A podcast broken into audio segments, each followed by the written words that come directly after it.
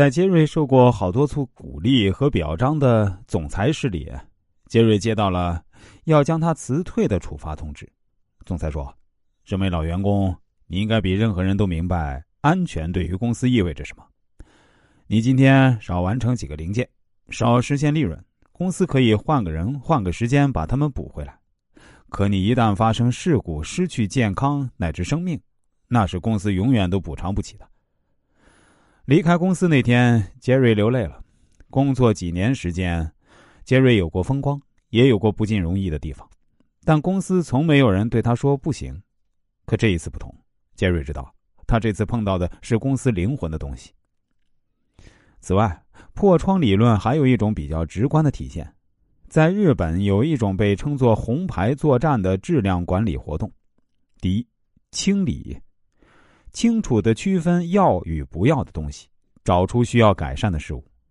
第二，整顿，将不要的东西贴上红牌。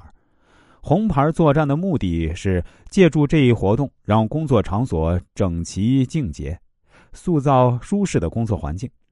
久而久之，大家都遵守规则，认真工作。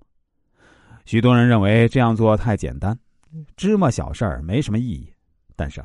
一个企业产品质量是否有保障的一个重要标志，就是生产现场是否整洁。作为一位出色的管理者，我们应当认识到破窗理论在企业中的重要作用，对员工中发生的小奸小恶行为要给予充分的重视，加重处罚力度，严肃公司法纪，这样才能防止有人效仿这种行为，积重难返。特别是对违反公司核心理念的行为，要严肃查处，绝不姑息养奸。中国有句古话：“人无远虑，必有近忧。”作为企业，更当如此。既然有些破窗不可避免，企业就应该时时绷紧破窗这根弦。只有未雨绸缪，防范破窗，才能修补破窗于旦夕之间。平时多一些破窗意识，多制定几套对付各种可能的策略，破窗来临时就会镇定从容的多。我对此的心灵感悟是。任何一种不良现象的存在，都在传递一种信息，这种信息会导致不良现象的无限扩张。同时，必须高度警觉那些看起来是偶然的、个别的、轻微的过错。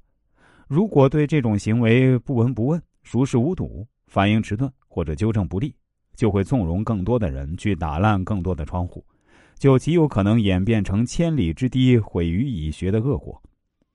就如刘备那句话。勿以善小而不为，勿以恶小而为之。下面我打算跟大家来说说奥格威法则，驾驭强人，成就自己。